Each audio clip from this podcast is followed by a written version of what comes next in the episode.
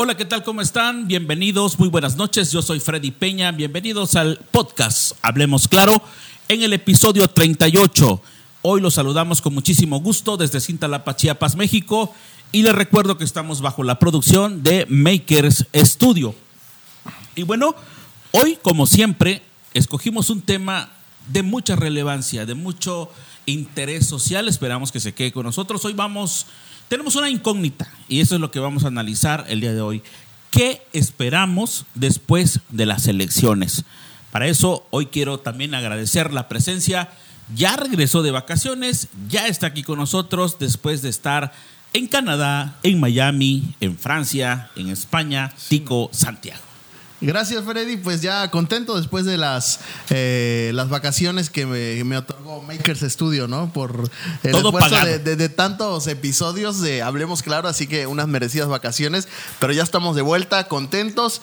Y pues ahora sí que para comentar todo lo que pasó en estas elecciones, qué nos espera. Y pues también eh, con la compañía de un personaje de casa, ¿no? Así es, ya no quiere salir de los podcasts, aquí se quiere pasar, es más, le decimos, te vaya bien, y cierra la puerta, vuelve a abrir, ahí está. Y aquí estoy. ¿Qué tal a Neto. todos? ¿Qué tal? ¿Qué tal? Bueno, pues nuevamente saludar a mi hermano Tico, hermano Freddy, pues gracias nuevamente. Agradecer al equipo de Makers y a todo el público que nos escucha. Hoy vamos a hablar de un tema bien importante y pues no se lo pueden perder. La verdad es una incógnita bien importante. ¿Qué esperamos después de las elecciones? Pasó mucho antes de las elecciones, pasó mucho en campaña y va a pasar mucho, considero, en este momento. Sobre todo algo que es muy importante puntualizarlo. Las elecciones ya pasaron. ¿Qué viene después de eso, no? ¿Qué nos espera a los mexicanos? ¿Qué nos espera a los chiapanecos? ¿Qué nos espera a los intalapanecos? Y bueno, de eso estaremos hablando. Regresamos. Hablemos claro. Hablemos claro, el podcast con Freddy Peña y Tico Santiago. Freddy Peña y Tico Santiago. Temas de interés que debes saber. Hablemos claro. Muy bien, les recuerdo que estamos en el episodio 38 y el tema, la incógnita de hoy. ¿Qué esperamos después de las elecciones? Un pequeño preámbulo del, que, del cual les voy a comentar es que, bueno, decíamos que no queremos ser muy repetitivos, vivimos una elección muy corta de un mes, eh, un mes donde vimos a candidatos a diputados federales, diputados locales y por supuesto para la renovación de los ayuntamientos municipales. De esto muchos, muchas propuestas, muchísimos compromisos y bueno, es por eso la incógnita. ¿Qué nos espera realmente a los ciudadanos después de esto? Se dividieron los votos, se dividieron los, los gustos y ahora los que ganaron tienen el compromiso realmente de cumplir ya no solo a los que votaron por ellos, sino a todo el pueblo, a toda la sociedad en general, porque finalmente ese es el papel del político, Tico.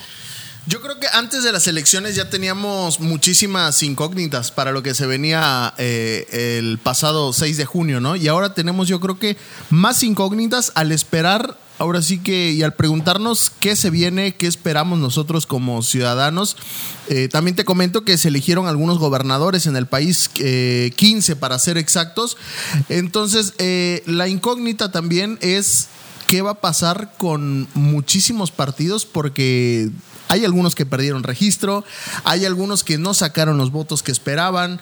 Eh, la incógnita de también, bueno, que ya no es incógnita realmente, que eh, Morena perdió mucho espacio, si bien también en, el, en el Congreso de la Unión, eh, pues en la Cámara de Diputados, perdón. Prácticamente quedaron así sobre entre mitad y mitad, pero en un hilo, ¿no?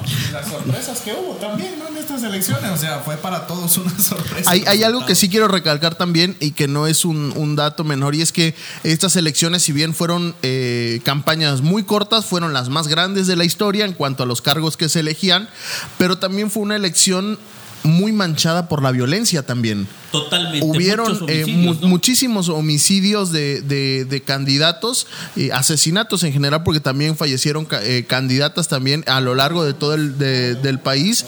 Ro- bueno, eso es algo que se ve en todas las elecciones, ¿no? El robo de urnas, la quema de urnas en, en- pero, en muchas pero localidades. creo que el dato de asesinatos a candidatos ha sido el mayor Así el- es. que se tiene registro en el 2021, ¿no? Sí, y te voy a decir que de todos los partidos, ¿eh? no es que ahora sí que se, se, eh, se dio en, en un partido en específico, de todos los partidos hubieron muchísimos asesinatos, lamentable la verdad, porque eh, sí se vio manchada la, la- estas elecciones por la violencia aquí en, en el país. Asesinatos, asesinatos, hermano, que acontecieron inclusive después de las elecciones, ¿no? Porque por ahí creo hubo un candidato, ¿no? Aquí en el estado que fue precisamente asesinado hace unos días y llama la atención que este fenómeno no se limitó a las elecciones, sino que a días después, ¿no? A semanas después. Y es ahí donde surge el interrogante, ¿no? ¿Qué esperamos? Y también, Freddy, ¿qué no esperamos de esto, ¿no? Porque hay cosas que no queremos que sigan sucediendo. Mira, si nos, si nos enfocamos principalmente en el plano de Cintalapa, porque fue el tema en, que, en, el que más no- nos enfocamos antes de las elecciones con Freddy, que por ahí dábamos eh, breves resúmenes de todos los candidatos. Yo creo que, bueno, para empezar, es la primera elección que gana Morena aquí en Cintalapa. Digamos que es el primer presidente municipal de Morena en, en, en Cintalapa. Entonces, ¿qué esperamos? Lógicamente, yo creo que entre tantos dimes y diretes, entre tantos ataques que habían en- en- entre muchísimos candidatos, yo creo que de alguna manera eso le, benefició al candidato de Morena, ¿no? Al, profesor Ernesto Cruz, que ahora sí que mientras uno se agarraban, fue la sorpresa, porque realmente eh, fue, eh, fue así, fue una sorpresa que eh, por ahí mucha gente no se lo esperaba. Pero ahora que él tiene, ahora sí que la constancia de mayoría, ya como presidente electo de Cintalapa, pues lógicamente la, la- la sociedad espera que sea un gobierno distinto a los que se vienen dando pues en Cintalapa, ¿no? Así es. Yo quiero hacer un. Ahorita voy a retomar el tema en lo local, en lo que respecta a Cintalapa, pero dentro de lo más impactante en la República Mexicana, estamos hablando eh, de un caso que se dio de Edgar Palomino, no sé si lo recuerdas, el hombre que ganó en Cucurpe sin tener partido ni aparecer en la boleta. Resulta que este muchacho, Edgar Palomino, eh, ya ves que hay un espacio en las boletas en blanco donde puedes registrar un nombre que Sí. votas por esa persona. Que, que- que en realidad dice como que escribe aquí de un candidato no registrado, creo. ¿no? Exacto. Entonces este muchacho se arriesgó a hacer su campañita de casa por casa, que anotaran su nombre y resulta que ganó esa elección allá Edgar Aarón Palomino.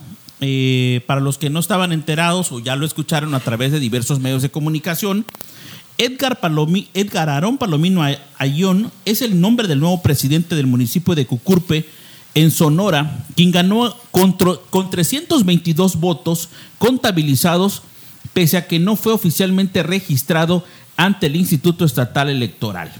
Así que esta es una sorpresa que para muchos, así como el amigo Neto siempre ha tenido la intención en la política, pues estaría, es- no suena mal la idea de No de- no registrarte, pero hacer una campaña casa por casa que anoten tu nombre. Creo que en motocicla se hizo. En Creo que en motocicla. Pero no, no, No ganó. no ganó. No, obviamente. No, pero no ganó. lógicamente, o sea, Incluso el doctor Julio eh, Sí, Rodríguez, con todo respeto, hizo su campaña igual, pero a través de redes sociales para una diputación, creo, ¿no? Diputación Federal. Ajá. Distrito 6 o 9, no Nueve. recuerdo, Sí, de Tuxtla Gutiérrez. creo, sí.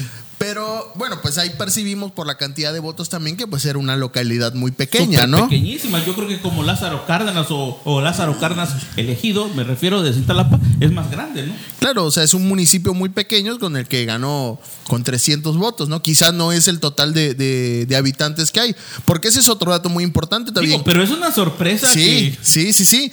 O sea, eh, volvimos a tener, eh, como la elección del 2015, eh, mucha deserción de votos también. Hay muchísima gente que no votó.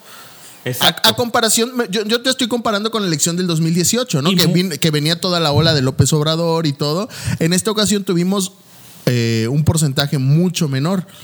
Y que a pesar de todo, regresando al tema de Cintalapa, porque creo que lo, te lo dije hace rato, que ibas a retomar también el tema local, eh, pues se habla de, de, casillas infladas, de números de votos inflados, se habla de impugnaciones incluso de algunos partidos también que no estuvieron de acuerdo, y que bueno, esto sucede cada tres años, por supuesto, ¿no? Y que fue sorpresa, sí fue sorpresa.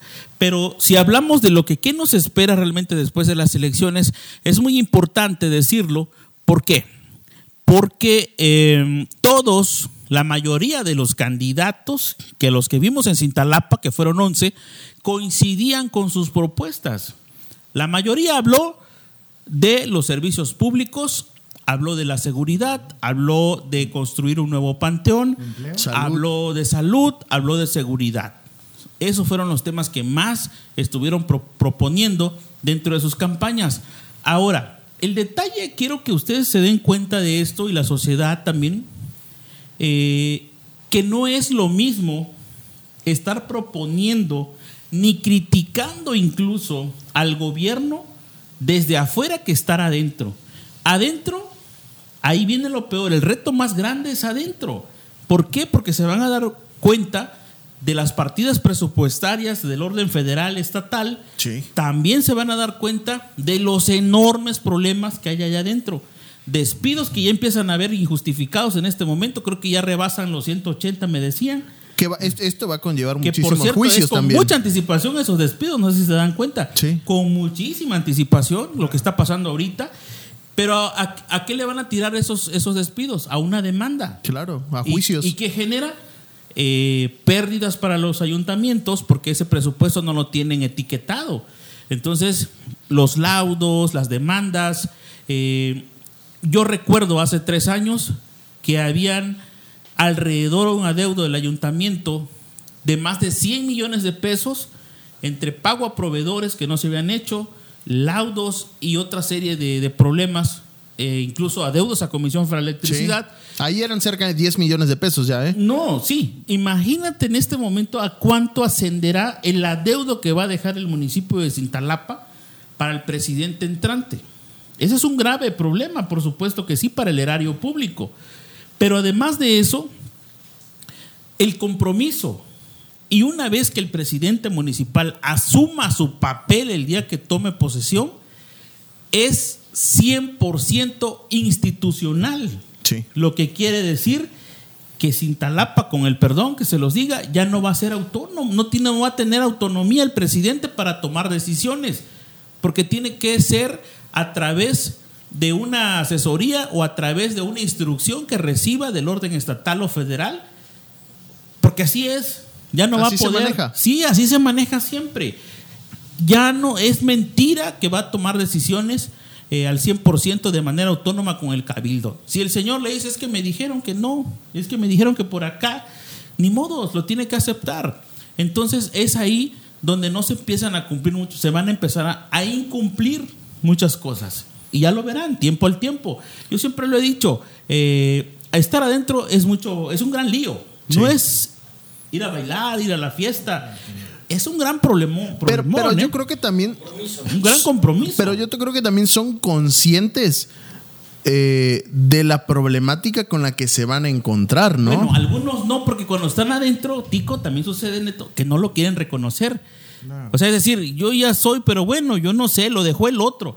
Lo que no entienden, decíamos fuera de micrófonos, que son administradores del pueblo, de los recursos del pueblo, y son personas a las que no se les debe de aplaudir para que realmente te cumplan un compromiso de una acción, un proyecto, un programa.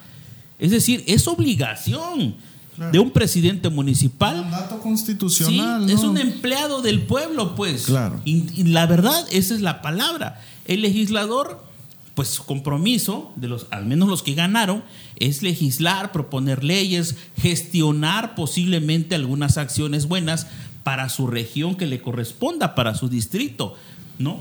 En Cintalapa, en este caso, tenemos una serie de problemas a los que se van a enfrentar. Y ahora, después del primero de octubre que tomen posesión, vamos a ver hasta dónde se estira esa, ese recurso y realmente esa buena voluntad del político, en este caso el alcalde electo, que es Ernesto, y se lo digo con todo respeto, se lo digo para que si se lo dicen, que se lo digan bien y se me esté escuchando por lo menos este pedacito, que lo vea, que no estoy diciendo otra cosa, por lo menos que asuma su responsabilidad que le corresponde, que es cumplir, cumplir a lo que se comprometió, que yo recuerdo que fue servicios públicos, mejorar los servicios públicos, que es lo que más pedía la gente, la recolección de basura, alumbrado público, las calles que están ahorita, ustedes lo han visto, totalmente deterioradas, eh, las alcantarillas colapsadas, el eh, agua, o sea, el aguas negras por donde quiera. Y perdón que lo diga de esa manera, estamos literalmente sobre la mierda que recorre las calles de la ciudad porque los drenajes se están vomitando. Entonces, el que está ahorita, Francisco Nava Clemente, pues a estas alturas que su proyecto político no le funcionó, no le funcionó, entonces ya no quiere cumplir lo que le resta, dos, tres meses, ya, ya lo que él quiere es salir y entregar y ya ya no va a responder realmente a todos los problemas que hay. Y, su bandera política con la que él de alguna manera llega a la presidencia municipal también es con el tema del agua. Y tú lo, tú, tú lo has de recordar también. Y realmente aquí la pregunta es, ¿cumplió el, tema del agua potable? Bueno, hizo y construyó pozos, ¿no? Sí, claro. ¿Pero funcionaron? No. Fíjate, Freddy, y al público, eh, tuvimos la oportunidad con el hermano aquí presente de platicar con una persona que precisamente se dedica a tratar temas de drenaje y alcantarillado y nos dijo algo muy interesante, nos dijo algo que a lo mejor muchos no se ponen a pensar. De entrada, se los digo yo, Cintalapa significa literal agua en el subsuelo. O sea, agua en Cintalapa hay. Lo que no hay es un sistema de alcantarillado eficiente o que funcione, porque pues de entrada las tuberías de asbesto tendrán 40, 50 años que se creó, perdón, el drenaje aquí en Cintalapa. Entonces yo creo que por mucho que las bombas tengan presión y que haya agua en el subsuelo, eh, creo que mucho también tiene que ver el la falta de conciencia de la gente, y yo creo que ahí no es del presidente que esté o que vaya a entrar, yo creo que ahí es voluntad y conciencia de la gente también, ¿no? De, entender que no solo, es campaña, Freddy, ¿no? Al final de cuentas en campaña te pueden vender un mundo lleno de colores, porque la gente quiere escuchar algo, ¿no? Quiere escuchar algo nuevo y todo, la esperanza, ¿no? Pero al final de cuentas la realidad los va a venir a sentar primero en el suelo para que se den cuenta lo que tú mencionas Por, un lado, el tema presupuestal. ¿Realmente les ajusta con el presupuesto que ha sido autorizado? Y dos, tienen los elementos en la presidencia, elementos técnicos o capital humano para poder llevar a cabo.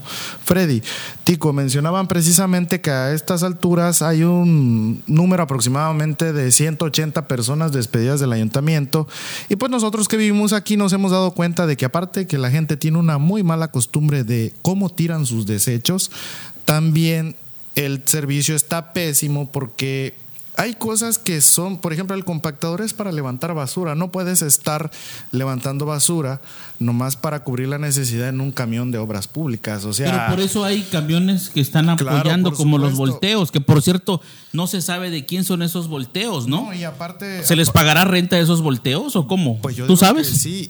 Como que son de una constructora, ¿no? Son yo, solo, mira, yo solo he visto un volteo que obviamente tiene, está pintado y dice obras públicas. Pero sí, o sea. Hay otros volteos. Hay otros volteos, exactamente, que no sabemos de dónde provengan. cuánto genera realmente mensual de gasto también esa renta de volteos? ¿A qué constructora pertenecen?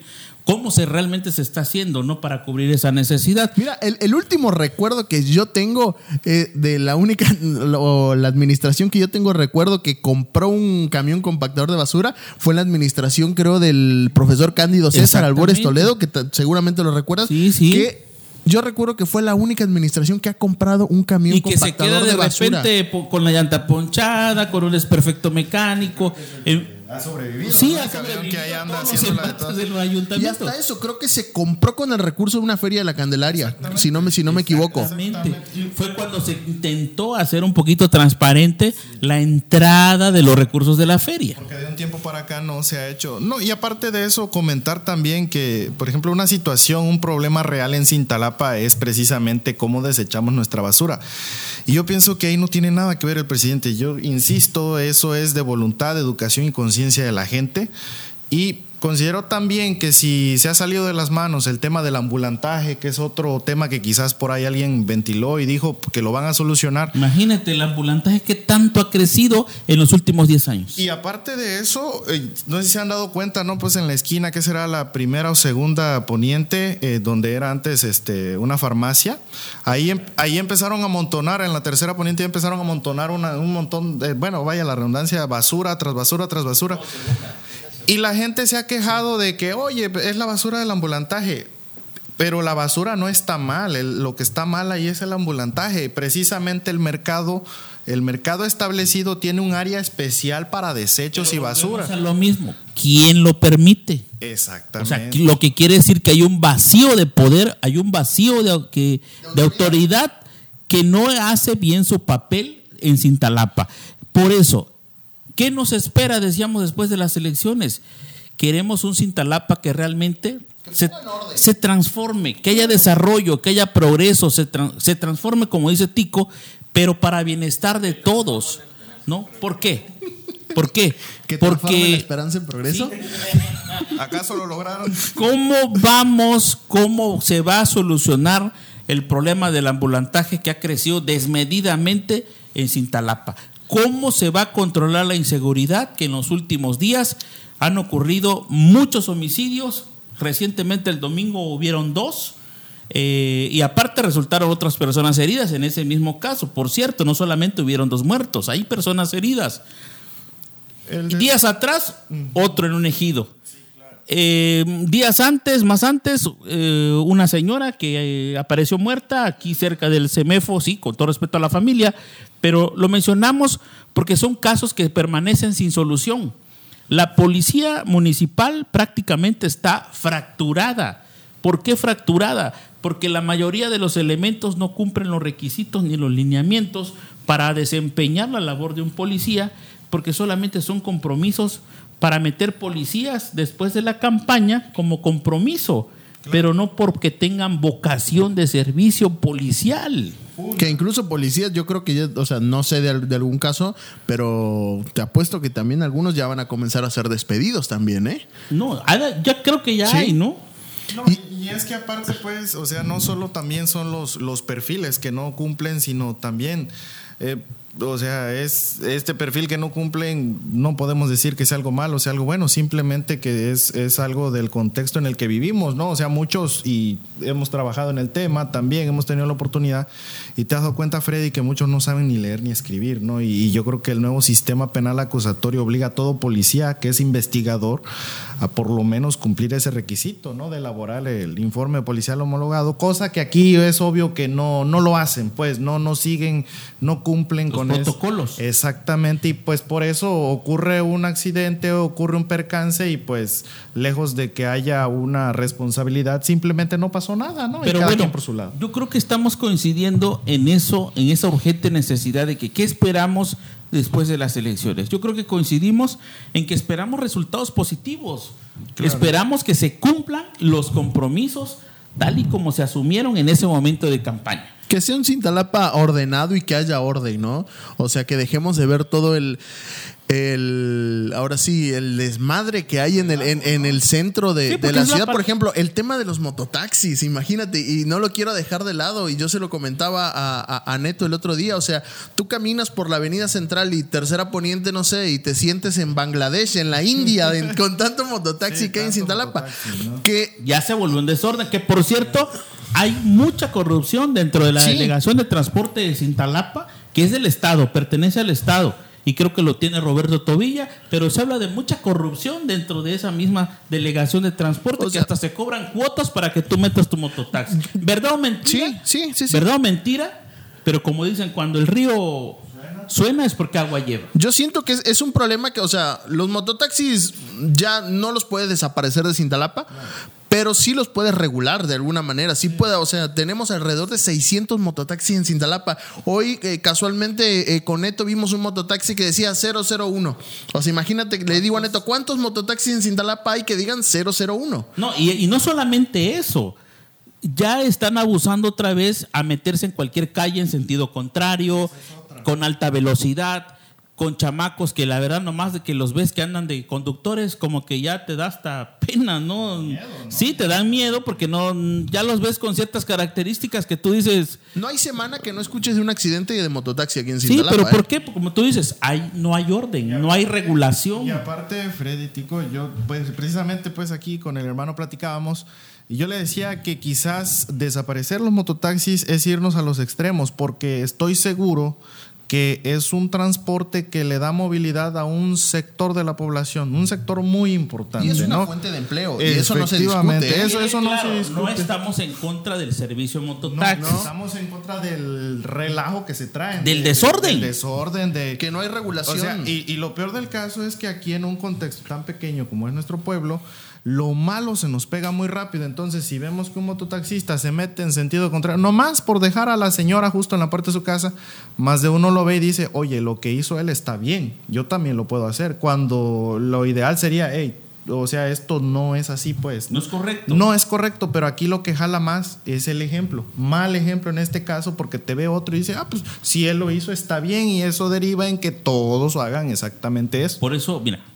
decíamos, desorden si vamos puntualizando, desorden total en la recolección de basura. La recolección de basura, recolección de basura ambulantaje, transporte público, inseguridad. En salud también estamos tirados a la calle porque realmente en los tres años que pasaron no funcionó. No funcionó. Ahora viene el compromiso, decíamos, de que se cumpla, pero ahí va la otra.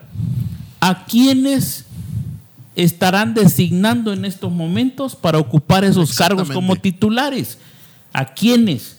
¿Por qué? Porque de repente ponen a, uno eh, que no sabe nada eh, o que no tiene ni siquiera el compromiso social para poder desempeñar su cargo en un puesto, solamente porque lo, ponen por un compromiso. Con un compromiso político, económico porque se lo recomendaron, pero realmente cómo miden, van a medir la capacidad de esa persona, ese funcionario público, del cual se le va a pagar un sueldo del pueblo, de los impuestos, porque no es un sueldo de la presidencia. La presidencia administra los recursos, por eso decíamos.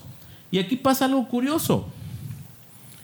Cuando la misma sociedad critica al gobierno que no está cumpliendo, el gobierno se enoja. Lo primero que hace es que ah, es posible porque no sé qué. No, debe de hacer caso y decir, bueno, tiene razón, voy a investigar lo que está pasando por ahí. Si lo hace un medio es peor.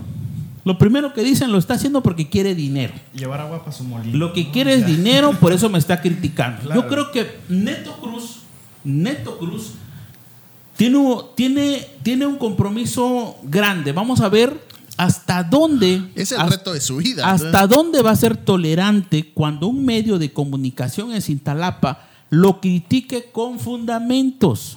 Con fundamentos. Cuando se le diga, señor, sus funcionarios del área tal por cual están haciendo esto, están fallando aquí, se les metió una solicitud desde tal mes, no han cumplido. Yo creo que en los primeros tres meses de octubre a diciembre y para los primeros días de enero, tiene que haber tiene que haberse ya avances en algunos compromisos. No rotundamente. No rotundamente. Y es verdad, en tres años de administración no va a solucionar todo, pero sí puede empezar a poner orden. Tiene que dialogar con los ambulantes, tiene que dialogar con el sector del transporte público, irregular, irregular, que son los concesionados, que son los irregulares, en este caso los mototaxis. Tiene que regular incluso el desorden en el primer cuadro de la ciudad que también están ahí los aseadores de calzado, que se ven horribles con esos techos que pusieron de lámina en los módulos de donde están trabajando. porque ahora sí que nadie les hace caso, nadie, los, apoyó, Sí, nadie los apoyó. Entonces, eh, eso, eso no sirve como imagen urbana, realmente deteriora la de por sí acabada imagen que tenemos en Cintalapa. Aquí también eh, yo creo que hacer un llamado también a la ciudadanía y principalmente yo creo que a los votantes, a los que les dieron, le dieron su voto al profesor eh, Neto Cruz, que yo creo que ellos son los primeros que se deberían de atrever a criticar su, su, gobierno. ¿Qué está haciendo bien y qué está haciendo mal, no? Porque ahí es donde literalmente lo que hablábamos hoy fuera de cámara eh, nos metemos tanto o nos, eh, no sé cuál es la palabra, nos apasionamos, involucramos, tanto, que lo defendemos a morir aunque esté haciendo algo mal, digamos. Lo que está pasando con Obrador. Exactamente. yo lo mencioné en el, episodio pasado por otra circunstancia, que aunque Obrador realmente esté fallando en muchos puntos, porque es la realidad, no todo lo que está haciendo está bien, hay cosas con fundamento, fundamentados y todo, que está mal, pero sus seguidores y sus fanáticos que dicen, no, es que está bien, ustedes lo están criticando porque antes las cosas no eran así. Sin embargo, eh, como tú dices, este, va a haber gente que, lo va, que, que no va a estar de acuerdo, que se va a confrontar con la misma sociedad defendiendo Sí. El voto, que va a decir, no, es que ustedes como no votaron por él, por eso lo están criticando. Cuando sus votantes tienen que ser los primeros críticos de qué está haciendo bien y qué está haciendo mal, ¿no? Claro.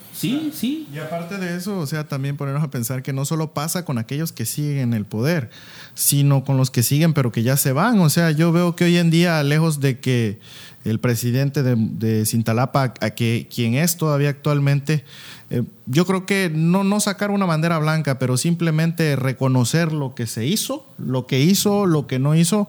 Hay muchas cosas que honestamente pienso hizo que la gente no apoyaran su proyecto y pues es obvio, o sea, es que no hablamos. Las facturas se cobran. ¿no? Exactamente, y los resultados están a la vista, o sea, eh, ahí está, pues, o sea, somos de aquí, vivimos acá, prácticamente las calles cayéndose a pedazos, Intalapa en una oscuridad que gobierna la noche y pues hasta horas de la mañana ves algunos lugares insolventes cuando decías, oye, yo cuando me iba a preocupar de caminar por aquí pensando que me iba a pasar algo. Pues sí, a ese grado ha llegado Cintalapa y no porque el presidente haga algo malo, porque tenga que ver.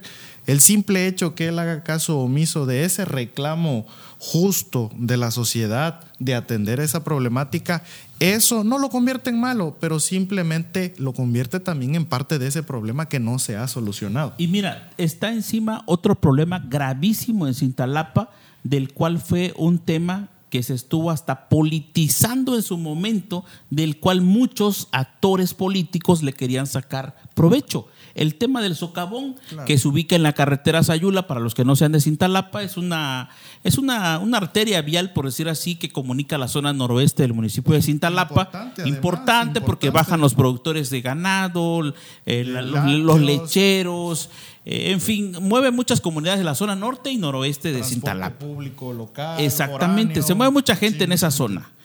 Y le pusieron carretera Sayula porque el proyecto original pues pensaban que esa carretera iba a terminar hasta Sayula, Veracruz, precisamente para, antes de la autopista, por cierto, esta de, las Chuapas, ese era el proyecto original. Pero bueno, sucede que en la administración de Enrique Arreola Moguel, bueno, ustedes saben que hay licitaciones o hay obras que se, que se adjudican de manera directa. Una constructora que yo la verdad desconozco, eh, y si supiera cuál es el nombre de la constructora, lo dijera la verdad con todas sus letras. No sé. La cuestión que eh, reconstruyeron esa carretera, ¿no? Y al poco tiempo, a través de la constructora, pues bueno, se trabajó y todo. Cuando se entregó la obra, tengo entendido que se entregó en tiempo y forma y se entregó la documentación de observación ante el órgano de fiscalización. Y bueno, se entregó, ¿no? De alguna forma se entregó. Pero ¿qué sucede? Ya estando en manos la administración de José Francisco Nava Clemente, se, igual se colapsó la tierra, ¿no? El pavimento, o sea, un socavón. Y no de ni siquiera de, de 10 metros, o sea, se hizo enorme, de 80 a 100 metros. Mira que ahorita están de moda los socavones. Y en varios, por todos lados. Y en varios puntos de ese tramo de la carretera, no solo en uno, en varios puntos, que ya llegó hasta la, hasta a la entrada del fraccionamiento del Guapinol. Sí. ¿No? Bueno, ¿qué pasó? Los primeros en, reclamar fueron los que usaban esa, esa vialidad, los vecinos y todo. Y le decían al presidente que resolvieran y culpaban al expresidente municipal. Y bueno, finalmente el presidente, el expresidente municipal, pues dijo, bueno, yo me lavo las manos porque ya lo entregué. Y debe haber un responsable, que en este caso podría ser la constructora, que se haga responsable de reparar los daños. La incógnita es por qué ya terminó prácticamente la administración actual y no se resolvió el problema. Nadie sabe cuál es la resolución. Este caso me recuerda como el de Colosio, perdón que lo mencione, pero es como un caso sin resolver. Sí. ¿no? Que quedó en la, en la incógnita. Y ahí va a quedar sin resolver. O sea, ¿quién es el culpable realmente de, de esa obra? Yo, eh, dentro de lo poco que puedo opinar, podría yo decir, si yo como administrador público, como presidente, me trabajó una compañía para hacer esa obra, yo pienso que la, que la compañía o la constructora debe de responder por ese trabajo. ¿Por qué no lo ha hecho? Ahí está pues la incógnita. ¿Por qué no se le ha responsabilizado con todas las de la ley a esa constructora que repare ese enorme daño? ¿Por qué? O sea, ahí es lo que no sabemos. Ahora, con esto termino. ¿Qué va a hacer Ernesto Cruz Díaz con ese problemón? ¿Cómo lo va a resolver? Porque no puede estar esa carretera así. Y porque está siendo consciente de que está entrando con ese problema. Claro, y que es imposible ignorarlo. Pero, es, pero, pero si nos adelantamos un poquito a los hechos, es posible que diga, bueno, es que cuando yo entré ya estaba el problema. O sea, no está en mí resolverlo. Claro que él puede ser un gestor ante las instancias para exigir la resolución, la, la, solución de ese problema. Claro que sí, es su responsabilidad. Si no, entonces, ¿para qué entró de presidente? Pues. Claro, por supuesto. ¿No? O sea, yo creo que principalmente aquí, aquí hay una, una cuestión bien cierta. Yo creo que también mucho de la problemática de Cintalapa es desconocer la problemática de Cintalapa, pero parte de esto es eh, la desinformación y de alguna forma eh, que la gente no participe ¿no? en el tema. ¿no? Yo no sé, en serio, si están esperando que alguien les diga, ¿saben que Este es el momento. Pues este es el momento. O sea, la gente que se ha dedicado a tirar su odio en redes sociales y a decir, pues sí, ahora tal cual lo dicen, ¿no? En su eslogan, ¿eh? es ahora que tienen que denunciar lo que hicieron mal. Bueno, y, bueno, no, no, no, no, estamos hablando mal, estamos, estamos desnudando la realidad de las cosas. Pero ahí les va. ¿A poco ustedes creen que la sociedad no estaría contenta o satisfecha que Neto resuelve el asunto del socavón. Y en su primer año lo resuelva, sepamos quién fue el verdadero culpable, que lo responsabilice y que esa carretera vuelva a quedar no como estaba, mejor que como estaba, cumpliendo realmente para lo que, para, para lo que sirve. ¿Ustedes creen que la sociedad no se lo aplaudiera? Por supuesto. en pocas palabras, te, ganas a la mitad de la población con esa obra. Yo, yo soy de la idea también que si el presidente al que se le se eligió o que ganó cumple el tema del agua, los servicios públicos, eh, como la recolección de basura, sobre todo, comprar un terreno para el nuevo panteón, mejorar el sistema de seguridad pública, este, mejorar el sistema de salud, mejorar el apoyo al campo, los proyectos productivos. Y algo que quizás no mencionaste, pero que entra dentro del orden que dices que hace falta Cintalapa, hermano. Ordenamiento urbano, transporte. El ordenamiento institucional también, dignificar la presidencia, porque mira, yo, yo les puedo decir con toda certeza. pero nomás quiero terminar con esto, Neto, ahorita te doy la palabra. Si él resuelve por lo menos el 80 o 75% de todo lo que cumplió, yo creo que por lo menos se va, estaríamos hablando, primero Dios, de otras cosas, ¿no? Esto vamos a decir, pues la verdad está cumpliendo o cumplió. Pero si no va a pasar lo mismo, ¿por qué? Porque de repente, vuelvo a repetirlo, es una realidad que no lo quieren aceptar muchos, de que cuando ya están adentro del poder, las cosas cambian, ¿no? Y quizás alguien le va a decir, eso no lo hagas, no lo digas, espérate, no te conviene, aguanta, ¿no? Entonces así se lo va a llevar, se lo va a llevar. Vamos a ver hasta dónde tiene la capacidad de decir, yo no me voy a prestar a ningún nada, las cosas como son, ¿no? Que se resuelva. No es posible, por ejemplo, el caso, ahorita volvemos a lo mismo, del, del ejemplo nacional, no es posible que casi tres años han pasado del gobierno de la República y no pueda decir quiénes fueron los culpables de los, de los 43 alumnos de Ayotzinapa que desaparecieron. que prácticamente están muertos. ¿Quién los mandó a matar o quién los mandó a desaparecer? Hay culpables. ¿Por qué el presidente de la República no lo dice? ¿Qué está pasando ahí, pues? Bueno, ahora el, primero de agosto hay consulta para. ¿Qué está pasando? no, es que yo te lo puedo decir, pero honestamente, más de uno dirá, no, pues es que debe tener seguridad de lo que dice. Pues claro, siempre he estado muy seguro de lo que te digo y te puedo decir que esa información compromete a muchas personas que... del medio político. No solo del medio político, olvídate del medio político, legal, lo que quieras. Compromete a gente que esté en el poder en este momento. Por eso te digo, pues. Y, puede ser que lo que los compromete es porque son juez y parte. Por eso ¿No? estamos analizando el caso. Imagínate que comprometa a alguien muy cercano a la nueva administración que va a entrar, que no lo, que no lo pueda decir por cierto compromiso. Entonces se va, se va a reservar ciertas cosas. Por eso decíamos, no va a tener autonomía al 100%. Y yo les voy a decir algo, y lo redacté después de la elección, y creo que lo leyeron cuando yo dije que Neto no tiene derecho a defraudar al pueblo. Claro. Lo leyeron, ¿no? Sí, sí, sí. No dije algo malo. No. Y me refería a eso. Y dije por ahí, uno de los párrafos o en unas líneas, que yo recuerdo a Neto cuando era un muchacho maestro, profesor de, creo que de cuestión de educación especial para los que, los niños que andan mal, USAER le llaman, maestro de USAER. Yo lo recuerdo a Neto como una persona aguerrida en redes sociales, muy crítico de los gobiernos en ese momento que estaban en el poder municipal, estatal y federal, que por cierto estaba en su momento el apogeo de la lucha de la gente, ¿no? Exigía, decía y esto y el otro, desde afuera. Pero ahora él lo va a vivir allá adentro, ¿no? Vamos a ver su comportamiento, pues. Vamos a ver. Para mí, perdón que lo diga, ya va a ser un hombre 100% institucional. Y va a cuidar su vocabulario, va a cuidar lo que dice en redes sociales y va a cuidar muchas cosas. Y tal vez le va a pasar lo del obrador, que de repente le recuerdan un tuit ¿no? siempre hay un tweet. Sí, siempre hay un tweet y dice, aquí tal cosa, no, este, por tener al ejército en las calles, por decir algo, no, está pasando lo que está pasando, cuando criticaba a Peña. Y ahora los tiene en la calle.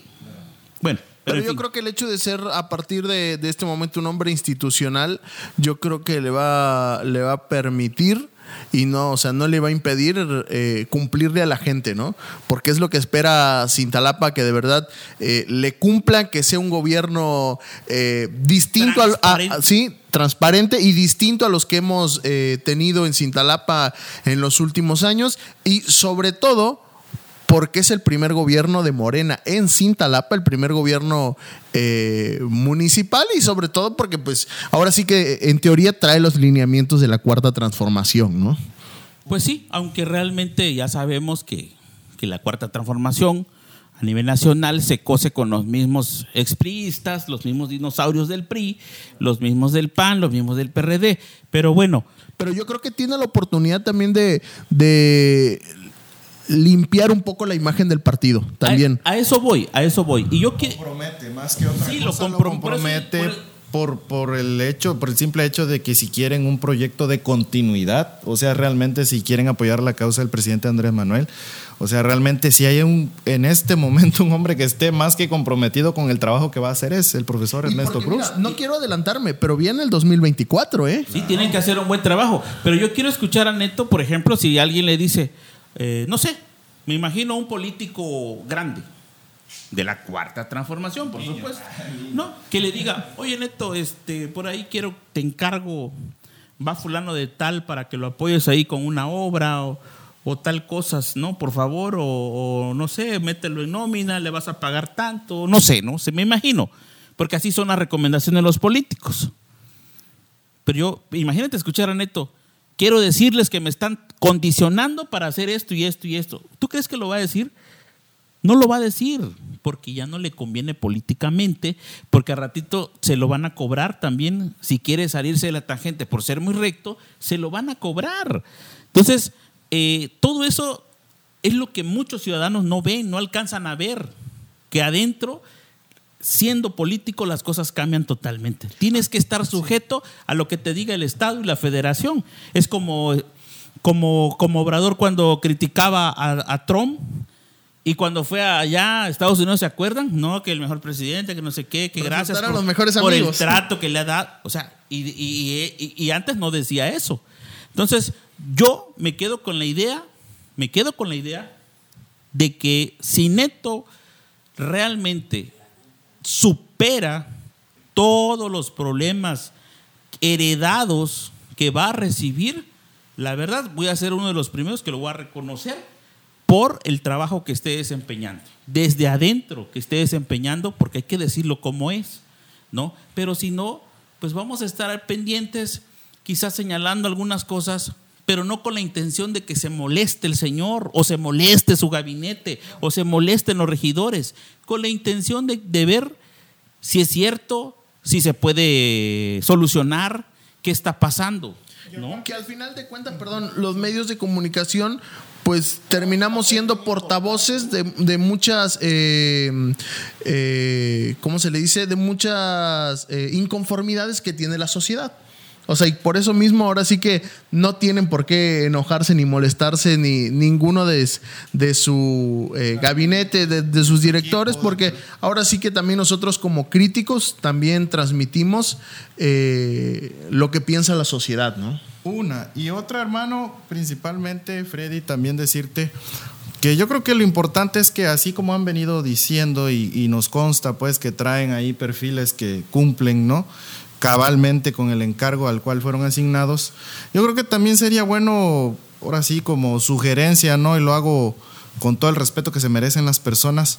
Yo creo que también este, dignificar, pues lo que te decía, pues el trabajo de, de, los funcionarios municipales, porque pues la verdad son la viva imagen de algo que a muchos no les gusta, pues no, yo creo que si algo hace falta en Cintalapa, eh, y en algunos momentos ha sido solo un pequeño proyecto que no termina en nada, es un buen departamento de atención ciudadana, ¿no? Y que se le dé seguimiento a las problemáticas y también el hecho de poder tener gente que te pueda decir este, que sí hay solución a los temas que son exclusivamente del municipio y que yo pienso que no tiene nada que ver con recursos federales y del Estado. ¿En qué sentido? Yo considero que para la recolección de basura, para el tema de ambulantaje y todo, no se necesita tanto de una situación de contemplar qué tanto recursos, sino de hacerlo verdaderamente y voluntariamente el ordenamiento. Y el ordenamiento tiene que ver con temas que van más allá de, un recurso, es voluntad de la gente, ¿no? Y, que la gente, como dices, Freddy, o sea, mm, difícilmente podamos en este tiempo de lo políticamente correcto ver a un presidente que se aviente a denunciar el poder del Estado que tiene, ¿no? Pero pues yo considero que si la gente no lo deja solo al profe Neto, a quien deseamos que tenga una excelente administración con todo el equipo que trae, yo creo que también nosotros, los que votamos y los que no hayamos votado por él, también debemos respaldarlo, porque es precisamente ahí en la toma de decisiones que muchos presidentes falsean en su actuar, en el sentido de que, bueno, el único respaldo que tienen es de su equipo de trabajo, que están ahí quizás por un compromiso político o profesional. Y pues de ahí la gente se dedica nada más a criticar y no se ponen a pensar que como tú bien dices, no estando dentro las cosas son muy distintas. Totalmente distintas. Es diferente. Fíjate, hace unos días, creo que fue ayer, hice una, redacté un artículo eh, de opinión con respecto al conflicto de la zona noroeste, no sé si lo viste por ahí, Tico. Eh, me referí pues que tiene más de 40 años este conflicto y que ningún presidente municipal le ha dado la atención debida. Y yo mencioné que precisamente ya van para tres años que el presidente Obrador no ha tocado el tema ni en lo más mínimo para resolver el conflicto entre Chiapas y Oaxaca. Oye, que incluso en el Congreso del Estado hay una comisión que se encarga de, ese conflicto, ¿eh? Sí, o sea, hay comisiones, hay comisiones. Por eso digo, ¿por qué, por qué no tomarle interés a un asunto tan, tan importante como es la zona noroeste y, y lo que significa las 340 mil hectáreas en disputa? Pero va por eso, porque aquí me dejan un comentario y me dice, el caso es una persona, eh, cuando hablamos del fanatismo, pues, de los seguidores de la cuarta transformación, el caso es remover la lumbre y responsabilizar a alguien. O sea, aquí no se trata de eso. Se trata, no, no, es que le estemos echando la culpa a Obrador del problema que él no creó, sino que él debe de ser un intermediario, ¿no? Un intermediario. O sea, esa es la verdad. Pero te digo, el fanatismo también enferma y en vez de ayudar, perjudica a la misma administración, porque son los que le llegan a decir, ahí te están criticando en redes sociales, ahí te está diciendo tal cosa. Pero no sirve de nada eso. Por eso, pero, pero pues, ¿qué pasa a veces con muchos presidentes que por un poquito de falta de táctico político, por no decir ignorancia, se dejan llevar por todo lo que les dicen y al final de cuentas vienen peleando con la misma sociedad o con los mismos medios de comunicación. Pero yo siento, yo siento que, que aquí se trata primero de exigir que se cumpla. Segundo, que el profesor, en este caso Ernesto Cruz Díaz, cumpla sus compromisos de campaña y realmente haga que haga valer su palabra, porque realmente Cintalapa ya está desesperadísimo por todo lo que está pasando. En definitiva. Y algo muy importante que antes que terminemos, porque ya vamos a ir cerrando, prácticamente ya estamos cerrando, les digo que, que, no sé por qué existe la idea, eh, hablo por los programas clientelares, políticos clientelares, electorales, que, existe la idea que gracias a Obrador que les está dando dinero a los abuelitos, a los discapacitados y a los jóvenes, incluso a los estudiantes que le dan su beca, este, están felices. En realidad esos programas de por sí existían o algunos se renovaron o se reestructuraron, pero lo que no entienden muchos, por eso decíamos del fanatismo, es que el dinero no es de Obrador, es del pueblo mexicano, pues. Es nuestro. Es nuestro, pues, ¿no? Pero cuando el Señor ha capitalizado todo ese asunto, por supuesto que la gente piensa que Él se lo está dando, ¿no? Entonces dice, no, pues como Él me está dando, hasta me incrementó, pues voy a seguir por esa misma vía, cuando en realidad no te está dando herramientas para producir, para emprender, para ser mejor, competitivo incluso en el mundo que estamos actualmente, ¿no? Pero bueno, son temas que, que, que, ya en su momento lo vamos a venir abordando. Profundizar. y me quedo con la idea de que si de que, que, hay mucho compromiso. La gente después de las elecciones espera que se cumplan todos los compromisos y ojalá así sea por el bien de Cintalapa. Aún cuando no haya sido neto, quien haya sido quien haya ganado, yo creo que estaríamos contando lo mismo en este momento, porque eso es lo que queremos, desarrollo, progreso, bienestar y orden, que es lo que ya no hay en Cintalapa. Claro. ¿Tu conclusión, Tico? Eh, yo creo que el profesor Ernesto Cruz está ante el, reto de su vida y como lo mencionamos hace un momento, eh, en los tres primeros meses, a partir del primero de octubre, se va a ver, se tiene que ver de alguna manera algún cambio, por muy, muy mínimo que sea, y creo que tiene la responsabilidad también y la obligación de limpiar un poco la imagen del partido, de la cuarta transformación, porque si bien ha venido manejando, se han venido manejando y ha sido manchado por muchas irregularidades, entonces yo creo que tiene la posibilidad también de dejar un precedente al ser el primer gobierno en Cintalapa de la Cuarta Transformación de Morena, la verdad. Yo creo que tiene esa oportunidad y le deseamos lo mejor, porque al final de cuentas nosotros como periodistas también queremos lo mejor para, para Cintalapa que es donde nacimos, donde eh, vivimos, donde está nuestra gente, entonces queremos que progrese, ¿no? Y queremos eh, que la gente y que todos queremos seguir teniendo, eh, perdón, queremos tener cada día una mejor calidad de vida, ¿no? Entonces está ante el reto de su vida, pero pues obviamente le deseamos lo mejor y que la gente sea crítica, ¿no? Que no se deje llevar ni, ni ahora sí ni, se fanatice, que sean críticos de verdad de lo que se está haciendo bien y de lo que se está haciendo mal también. Neto, tu conclusión reside en el pueblo, apoyar, ¿no? Como ciudadanía, como pueblo, como organizaciones, como partidos políticos que no sean Morena. Yo creo que en este momento la campaña ya se terminó. Lo de hoy es trabajo, hay mucho trabajo que hacer y mucho del trabajo que se necesita sin Talapa es de la gente, conciencia de la gente, de entender que el orden y el límite somos nosotros mismos, definir cómo nos queremos administrar, cómo queremos recuperar nuestros espacios públicos, nuestras calles, eh, ejercer todo el recurso que viene y también personalmente decirle al, al, profe Neto Cruz, ¿no? O sea, no solo del gremio de periodistas, sino en, en el caso particular un servidor como eh, un joven abogado, que Estoy, estamos todos los jóvenes abogados a la orden para apoyarlo con el tema del orden, la ley, de la justicia, porque es importante. pero no significa que le estés pidiendo trabajo. No, o sí.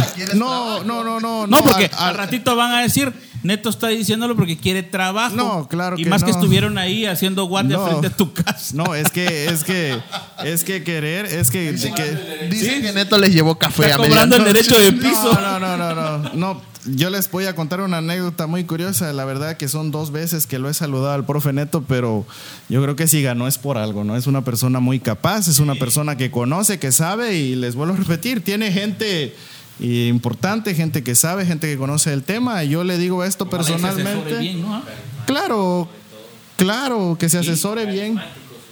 Es carismático.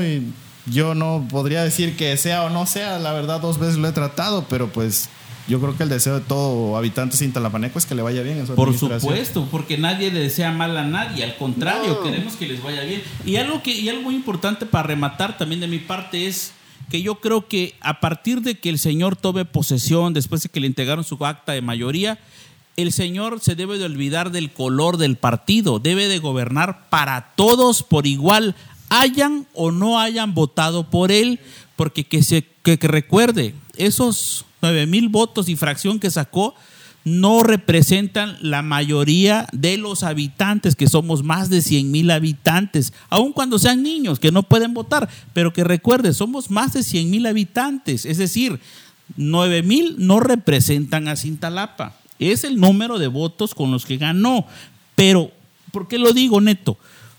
Porque luego es que aquel no votó por nosotros, es que aquel hizo campaña con aquel, es que aquel anduvo por allá.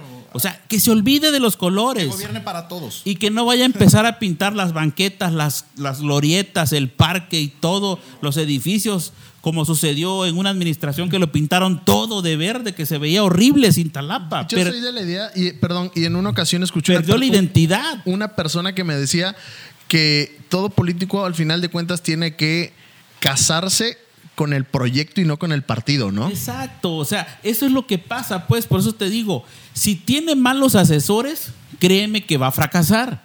Si tiene, si tiene buenos asesores, le va a ir bien. Y todos, lo volvemos a decir, por lo menos los tres que estamos aquí, queremos que le vaya bien a Cintalapa, que haya un buen administrador y tiene muchos retos por cumplir, Ernesto Cruz Díaz tiene muchos, muchos retos que cumplir. Ojo que aquí en Cintalapa hay flamantes asesores políticos. ¿eh? No, más los que ya se van los asesores, puta, y, que por cierto se creían los reyes del mundo. Yo difiero, honestamente, yo pienso que los asesores, muchos con el respeto, porque a varios los conocemos, este, lo único que han ah, fomentado es discordia. Eh, flojera institucional, ¿no? La verdad que... Discordia. Sí, claro, porque mira, yo pienso que ellos, ellos hablan de algo que en algún momento han hecho en su vida, pero para mí la política política es acciones y decisiones congruentes en el presente. La política es del presente, no es del pasado ni del futuro, es de lo que hagas hoy en día. Yo pienso que ellos. Me recordaste al profesor Sócrates Rodrigo Con todo. No, y Le mandamos un saludo. Un saludo, para el profe, porque es amigo de aquí, ¿no? No lo invito porque se va a apoderar de todo el programa. no, pero el profe Neto debe gobernar para todos y con todos. Ok, muchísimas gracias. Hablamos de que qué nos espera después de las elecciones y bueno, muchísimas gracias en este episodio del cual compartimos con ustedes con muchísimo gusto y que bueno, es el episodio 38. Los esperamos en el próximo. Hoy tocamos un tema que quizás para muchos no les va a gustar. Quizás algunos van a decir, qué bueno que tocaron ese tema, ¿no? A nueve mil personas que votaron por, por el profe Neto quizás no les guste y otro y el resto y el resto que serían 90 mil sí le va a gustar quizás no quizás no pero nosotros queremos a Cintalapa sí claro somos mira y, partido, y, antes de despedirnos somos de Cintalapa todos nos vemos a cada ratito no ya pasó la efervescencia política nos vamos a volver a ver a saludar ya pasó y lo importante es que lo experimenten que lo vivan allá dentro del ayuntamiento para que después no digan que no era así. Las cosas allá adentro, repito, son muy, diferentes, son muy diferentes y lo van a ver tiempo al, tiempo. tiempo. Yo soy Freddy Peña, muchísimas gracias por habernos acompañado en este podcast Hablemos Claro en el episodio número 38. Muy buenas noches.